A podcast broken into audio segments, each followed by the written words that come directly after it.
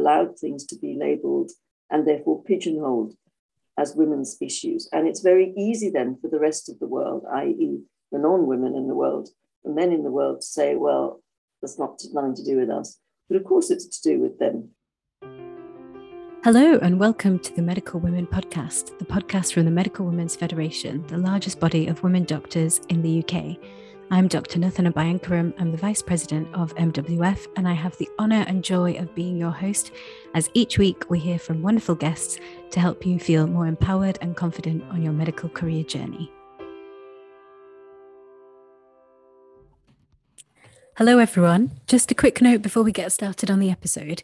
As you know, International Women's Day is coming up on the 8th of March, and we're delighted that we're doing a joint event with the Worshipful Society of Apothecaries the event will be on the important topic of safety of women in cities. And this will hopefully be our first in person event since the pandemic began. So we'd love to see you there, keeping everything crossed that we get to do it in person. I'll pop a link in the show notes so you can register your interest and you'll be the first to hear about tickets. I'm also really excited that it'll be at the Apothecaries Hall because the first woman doctor to be granted a license to practice medicine in the UK was Dr. Elizabeth Garrett Anderson, and she gained her exam from the Society of Apothecaries. So um, register your interest at the link below and we'll get going on the episode. Welcome back to the Medical Women podcast. I hope you enjoyed learning about the history of the MWF in last week's episode. If you missed that, then definitely do give it a listen. This week, I'm speaking to someone who needs little introduction, but I'll give her one anyway. Professor Neena Modi is a consultant neonatologist and has made significant contributions to both academic and clinical neonatology. She's currently the president of the British Medical Association, but is also past president of the Medical Women's Federation, the Royal College of Paediatrics and Child Health, the Academic Paediatrics Association of Great Britain and Ireland, and the Neonatal Society. Neena shares with us her first experiences of advocacy, the importance of inviting men to the table when we speak about gender equity, and together we coined a new term, anti pigeonholing. Perhaps we can get that into the Oxford English Dictionary in 2022. There's a challenge for all of us to work on together. Let's see how many times we can get hashtag anti pigeonholing trending on social media. I hope you enjoy the episode. So, welcome back to the Medical Women podcast. And I'm delighted today to be joined by our immediate past president, Professor Neena Modi. Hello, Neena. Welcome to the podcast. It's great to be here. Yes, it's it's lovely to to have you. So, um, Neena, if you could tell us a little bit about about you and about your career. Oh gosh, well, I've been a, I've been a medic for a very long time. Well, I went to school around the world. Then I went to Edinburgh University Medical School, um, and then, as with most junior doctors, I worked my way up and down the country, moving uh, jobs every six months, moving locations quite frequently. So I worked in Edinburgh, in London, in Liverpool, and then back to London when I got uh, my senior lectureship and consultant post. And then I've been in London ever since then. You've you've been involved in neonates for for quite a number of years. Um, when when did you first decide that that neonates was was right for you? Oh gosh, uh, that that's that I think a very long time ago, and it was way back in the days before neonatal medicine was a recognised specialty. So there was no training program in, in neonatal medicine. It, neonatology wasn't a recognised specialty. Babies were looked after by paediatricians, by general paediatricians. Um, but it was a very exciting time because um, things were starting to happen. The technology was becoming available for the first time. People were being able to ventilate um, preterm babies. And I remember vividly, um, I was registrar up in Edinburgh at the time. And I remember having been read about this. And I remember vividly uh, one day being faced with a, the birth, an unexpected birth of a preterm baby. And um, and this baby needed resuscitating and we intubated the baby. And then i remember my three consultants lined up behind me and nobody knew what to do. You know this is very early days of neonatal medicine. Nobody nobody knew, knew, knew what to, what to do. And i remember we we hooked the baby up to an old Lusco ventilator uh, the, the Lusco vent- ventilators, uh, they were old um, um, uh, volume controlled ventilators, but they went for adults. And nobody quite knew what to do. And one of my consultants, who's a, who was a woman, she was standing behind me. And to this day, I can hear her say, There's a chap down in London who says it's all about the eye time. Now, what she was referring to was, was the, the, the inspiration time, and the chap she was referring to was Osmund Reynolds. And anyway, long story short, I applied for a job which I didn't think I'd get, but I did get. And it was the first um, unofficial, it was the first training post in neonatal medicine ever. It was unofficial, it was funded by Bliss, and it was at University College London with Osmund Reynolds, who was that the chap, there's a chap down in London. Um, and I was just thrilled to bits. I did not think I was going to get this job. I went for it because I really wanted, I really hated not knowing how to do something. And that that episode spurred my interest in how do you look after a preterm baby. Anyway, I got the job, um, and that was why I became a neonatologist. Wonderful. Well, we're very glad that you went for that, that post as well, as well, Neena. Um, and what was it that um, that made you first get involved with the Medical Women's Federation? Oh, that was that was because I was challenged by a colleague because I'd been rather, let me say, I'd been rather lukewarm about joining the Medical Women's Federation and had not joined, um, despite lots of folks suggesting I'd joined.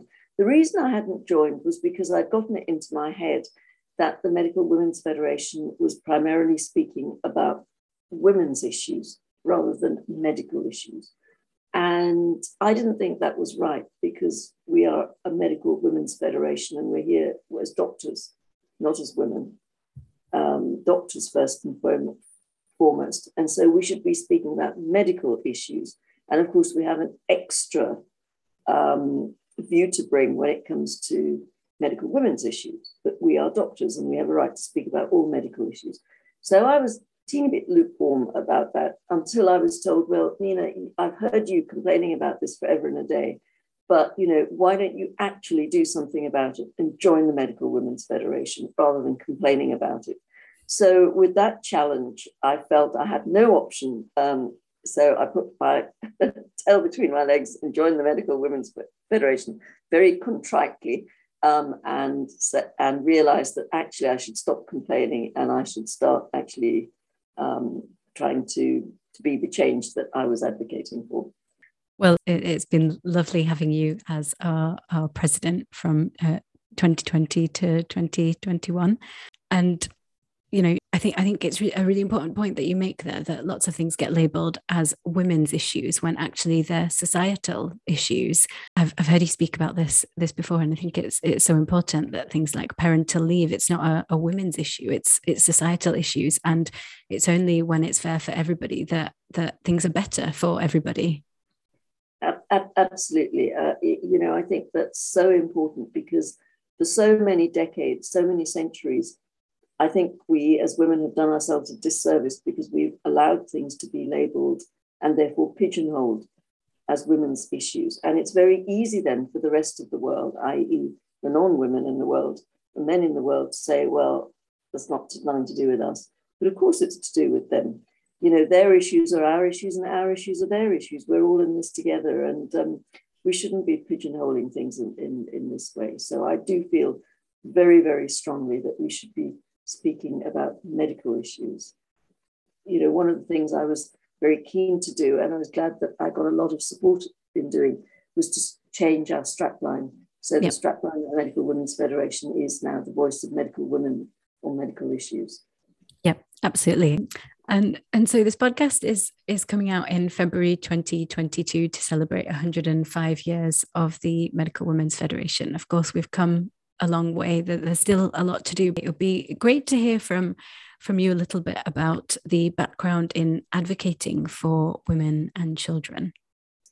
Well let's start with medical women's federation. The medical women's federation has got a very proud history a hundred plus year history and a very proud one too. And if you go back to the start of the medical women's federation sorry i'm answering your question back to front. No that's absolutely fine. if you go back to the start of the medical women's federation 100 plus years ago it was all about advocacy. It was about the days of the suffragettes. And that was not a fight that was won easily. Very, very salutary to go back and read that history and um, and look at really uh, what I find incredibly moving is particularly to look at the photographs because you can see the opposition. I mean, I know one can read about the opposition that, that the women of the time were up against, but when you look at the pictures, the photographs, you can see what they were up against. They were they were determined and tough women, and they suffered for it. And you know, we all know that the the the, the history of Emily Davidson and all of her her, her, her um, you know her contemporaries. Um, and and I very often ask myself, are we as tough as that today? Are we fighting the same kind of, of, of fight today? Um, or, or, are we being a little bit lukewarm um, and perhaps not really um, recognizing that we've got to be as, as tough as that in our advocacy? Are we being a little bit sometimes too polite? Do, and, and, and so I think going back to our history is, is quite important and helps us be re- reflective about where where we need to go now in order to make changes happen. And that brings me on to equity, equality, women's rights, um, uh, whether within the medical profession or within society at large. There are some fierce battles to be fought that have been going on for many, many, many decades, and they have not been won. So, again, I come back to the point why is this? what, uh, particularly as the law is now on our side, that it is against the law to be discriminatory. Society, in the main, but not totally clearly, in the main is on our side. We have things much easier than our forebears did 100 years ago. So, why is it that progress is so slow? Why do we have such a big gender pay gap? Why is it that women still do the bulk of house care and childcare? Why is it that women are unremunerated in comparison to their male counterparts? Um, it's not good enough what we're doing. Whatever we're doing is just not working. So, don't we need to beef up our advocacy a little bit? Yep, absolutely. I'm I'm just vigorously nodding nodding along in in agreement that absolutely we do. And I think as you say, it's so important to to look back and and reflect because it just shows how much those women did to pave the way for us 105 years ago. It was so difficult for them to be uh, getting a place at medical school. Whereas I, I don't remember when when I applied to medical school, I don't remember thinking, "Oh, I'm a woman. I don't know if I if if I can apply."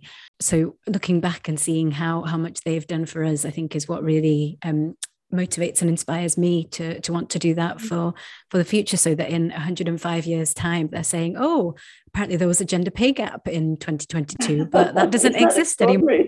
yeah that would be that would be lovely. So um so what can what can we do to to be better advocates so that so that in 105 years time they are looking back and thinking oh that was strange that there was a pay gap. Why did that exist? Well i hope i hope I hope it won't be 105 years hence when I hope they're looking back at that slightly slightly earlier. Yes. But but it, but again, I think we we might do well to learn from some of the lessons of history, which is that a very often simply speaking about the logic and the rights of an issue is just sadly not enough. And trying to get to maybe the root cause of why things are not changing would be good for us as well. Why do you think we've still got a gender pay gap? Well, I guess, you know, it is, as you said, looking wi- on a wider picture of, of society that as a society where we, we still haven't got rid of those gender stereotypes where despite women and men working um, full time or or working similar hours, we're still expecting that the women will take care of of what happens at home. So it's how, how do we change that narrative as as a society? I think is what we need to think about. But is it our fault or is it their fault that women continue to be stereotyped in this way?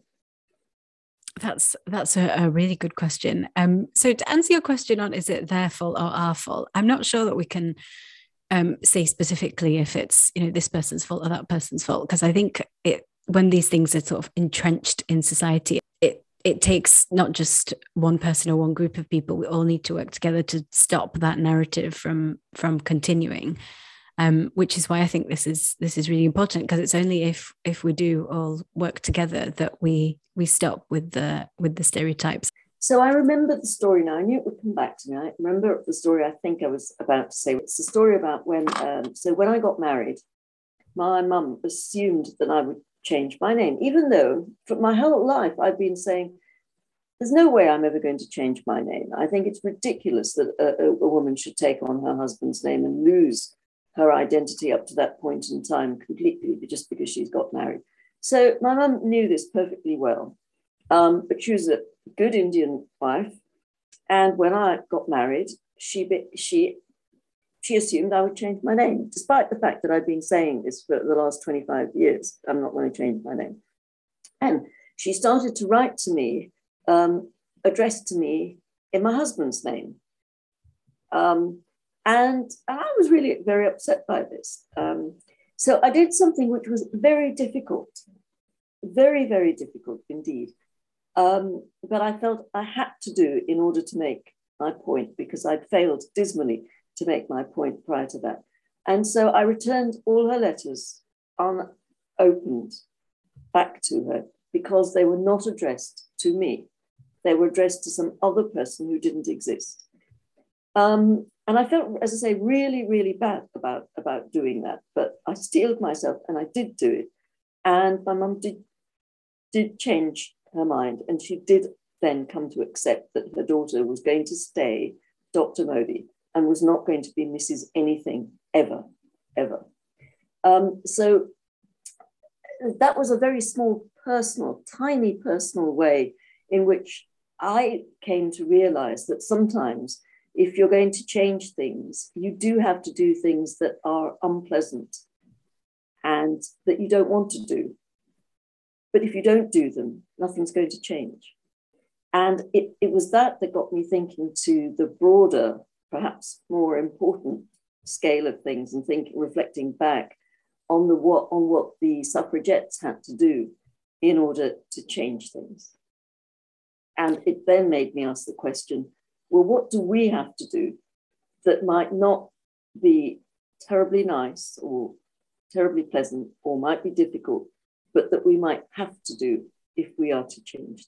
Thank you for for sharing that story. So, just for um, just for some background for our listeners, Neena gave a wonderful talk on advocating for women and children at our recent autumn conference in 2021 and she'd mentioned in the q&a that she had a story about how she first got into advocacy but unfortunately we, we ran out of time. But i promised that we would bring it up on the on the podcast. So um, i'm delighted that we got to we got to hear that story. And i think you know it, it shows that it does take courage and we have to sometimes do things that that aren't aren't very nice or or that are scary but but it is important that that we do them. So i guess for um for our listeners as you know Neena we've got members from medical students right the way to to retired uh, right retired doctors. So if there are younger members who are listening to this and thinking oh well that sounds that sounds fine but but how do i start building up that that courage to to speak up for things what what advice do you think you you could offer them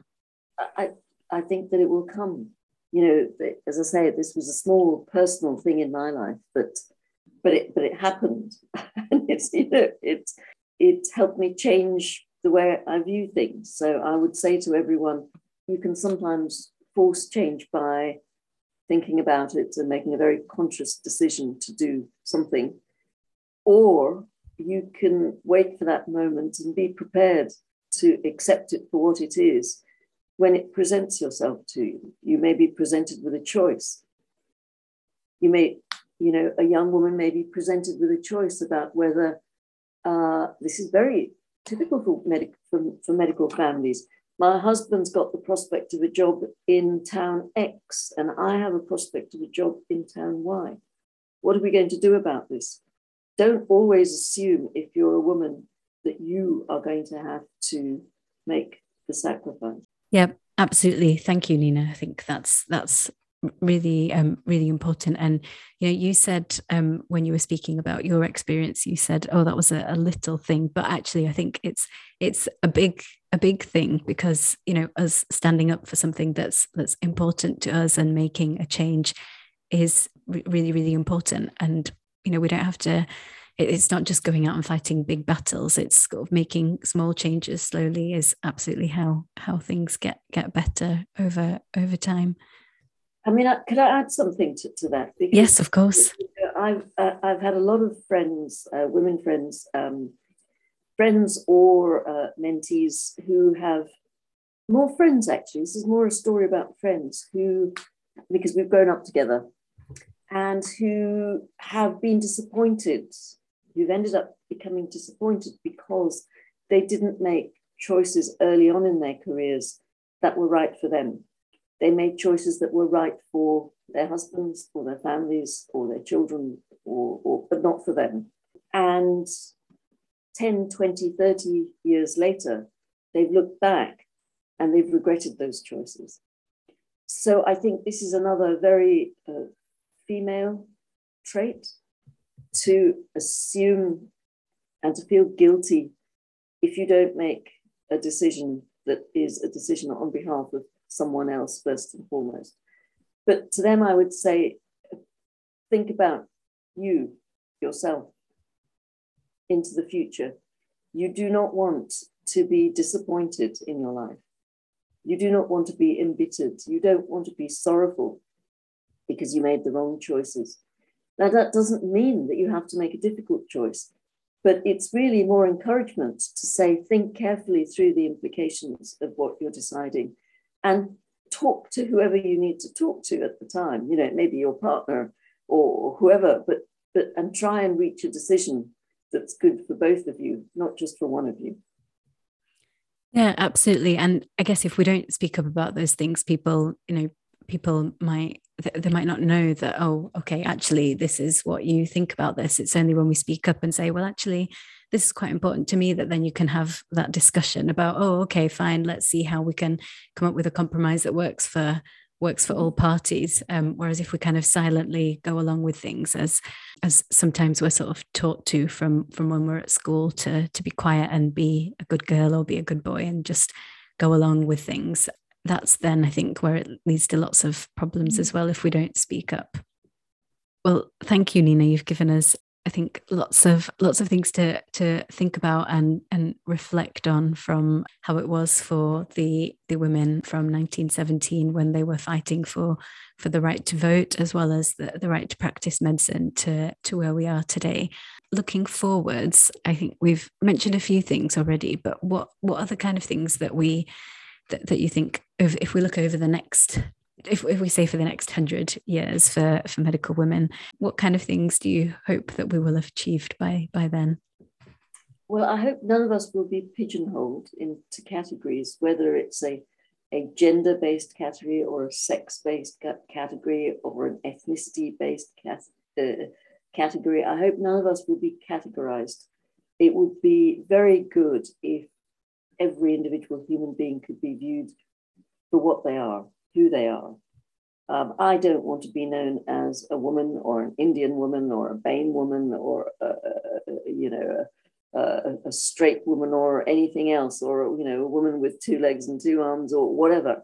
Um, I do not want to be categorized. And I, again, I feel that we may have done ourselves a disservice as medical women and as women by saying, well, of course, I give you a typical example in relation to, to the gender pay gap, mm-hmm. which is, oh, well, of course, uh, women are more likely to work less than full time. I, I, find that particularly distasteful because if you ask a lot of men, they would love to work less than full time, but of course, yeah. they've been prohibited uh, for doing this in many respects because of the stereotypes that they are meant to conform to. So I come back to my point that we're all in this together and, and let's not pigeonhole people. Uh, the, the, the number of committees and discussions and that I've been privy to where women have been saying, but but of course women are more likely to want to work less than full time. And it's been all that I could do to, uh, uh, you know, to, to, not get really, really, really angry about this because it's pigeonholing us, and that's that's not helpful. absolutely, I think anti-pigeonholing is definitely what uh, what the Medical Women's Federation is. Oh, I, think, I love about. that one. I think you should you should nail that one to the mast. Anti-pigeonholing. Well, well, I think that's that's exactly what we're trying to do at, at MWF. It's not labeling people as oh well, you know, and I think I think that's a really nice thing about the organisation as well that it's kind of not just specific specialties or or women of specific sort of stages of their career. It's it's a whole mix of us. And now that we've got our male honorary members as well, there's lots of lots of different people at the table, which is which is what we love. So yeah, definitely I'm going to be speaking about anti-pigeonholing quite a lot from from from now on, I think. So Neena, just uh, to to kind of end the discussion, uh, I've just got a few quick fire questions for you, if if that's okay. Everybody always gets nervous at this bit, so uh, I always say it's okay. There's no there's no right or wrong wrong answers. So the first uh, question is because I am a bookworm and love love to to read and ask people for book recommendations. So, what is your favorite book or a book that you think everyone should should read? Well, I've got lots of favorite books, um, so I don't want to. Um, if I name one or two, it's not because they're necessarily the, the, the but but let, but the ones the ones I'm going to name are the ones that I uh, tend to take on holiday if I just want something to to escape with, to clear my mind with. And. I've read them again and again and again and again and again, and will continue to read them again and again. And the two I'm going to mention are first of all, uh, To Kill a Mockingbird. Mm-hmm. Yep. And the second is a book called The Towers of Trebizond. I've not heard of that one. So The Towers of Trebizond is written by Rose Macaulay. Um, it's it's it's a wonderful lyrical story um, about a, a, woman who rides who ends up traveling ride, riding a camel through Turkey. It's it's it's part love story, though her her her her, her love interest only features peripherally. Okay. Um, it's a travel story because she starts out traveling with her aunt. It's also a story about religion lost and regained. Um, and it's this, a wonderful travelogue. And I love going to Turkey. I think Turkey is the most fascinating, beautiful country, like so many other countries. Um, but it's and it's got an iconic opening line, which is take my camel, said Aunt Dot. but anyway, it's it's it's as I say, it's all of those things: love story, travelogue, and story about finding yourself, losing yourself, and finding yourself again.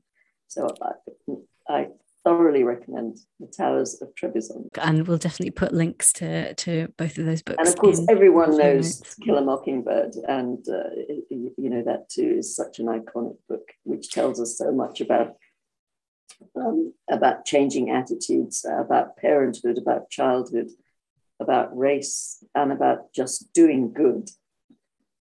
Yep, absolutely. Um, and I think that's that's another book that you can just keep rereading again Reading. and again as well.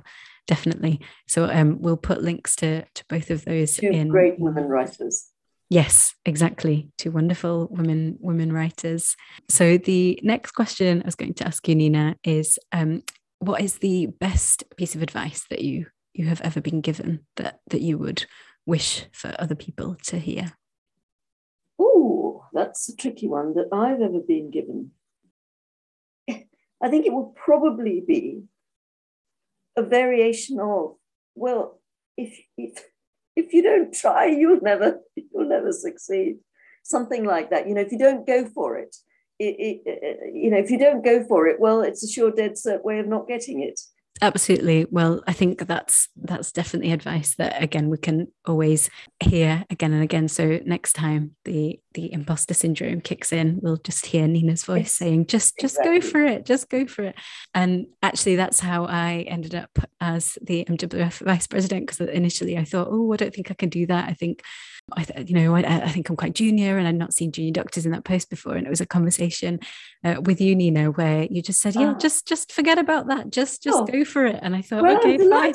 I, I handed on that advice and I'm so glad I did because again, I think the MWF is incredibly uh, more enriched with ha- having you here. I think you're probably the youngest, uh, if you don't mind my saying that, vice president MWF has ever had, and it's wonderful. No pigeonholing. Yes, anti pigeonholing there. no pigeonholing. exactly. The other question that I was going to ask is Is there something that you know now that you wish that you had known earlier on in your career? Oh, yes. It's again, it's and it's the old thing, you know, understanding the fact that women do suffer from imposter syndrome. So it's it's to say, you know, be more confident and don't worry if you fail. Yeah, I think it it would be lovely if we could kind of look back at our our younger selves and say, you know, you just go for it. Definitely. Thank you, Neena. The final question is one that I have borrowed from the wonderful RCPCH and us. Um, so, for our listeners, this is a group of children and young people who work very closely with the Royal College of Paediatrics and Child Health. I, I wonder, you might have been asked this question already, Neena, as a past president of the RCPCH. Were you interviewed uh, by RCPCH and us when you were when you were applying for the presidency role? If if not, you may have evaded this question. No, because it came in while I was president. We introduced it we introduced the, the children's panels, as it were, when I was, was president. So I wasn't interviewed um, by them when I came in. Um, but I did work very closely with them during my tenure as president. Wonderful. I was I was trying to work out actually whether it was uh, during your uh, your presidency that they had they had come in as as a group. So since then they have of course been doing lots of wonderful work. But one of the things that I really enjoyed seeing was them interviewing the uh, candidates who now apply for the role of president at the RCPCH and they asked this wonderful question, which they have very kindly let me borrow for this podcast because I just thought it was absolutely brilliant. Uh, so the question is if you were a type of biscuit, what type of biscuit would you be and why? Oh, what a lovely question. Oh gosh, well, I'd be a, uh, I'd be a milk chocolate digestive. And why? And why? Because it's crunchy, but but also a bit crumbly. You know, doesn't is not is not rock hard rigid, but also is sweet on one side and not sweet on the other side. It's also a very versatile biscuit as well. I guess so. I guess so. And that's shown by the fact that so many of us will admit to enjoying them. Yes, absolutely. I think I'm I'm asking sort of dangerous questions on this podcast. I feel like at the end I'm going to be sit, sitting there with with lots of biscuits and lots of books. Well, Neena, it's been so so lovely to have you on the podcast. Thank you so much for everything that you you do in advocating for women and children, and for as always continuing to to support the MWF. No, thank you, Nathan. It's been a great discussion. And as I say, it's what wonderful that you you did. I, I'd forgotten about our conversation, but it's wonderful that um, you did become our vice president.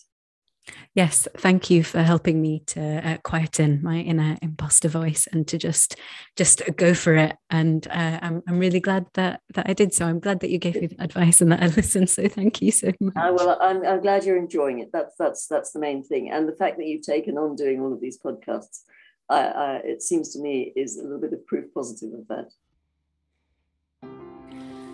Thank you for listening to the Medical Women podcast. Make sure to subscribe for free on whichever podcast platform you listen on so that you can automatically get our episodes.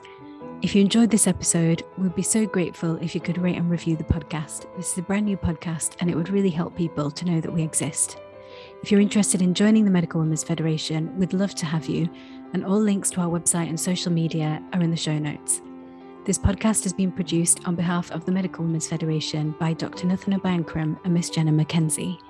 Our music was composed and played by Miss Keithki Bankram. Thank you so much for listening, and we'll see you again soon.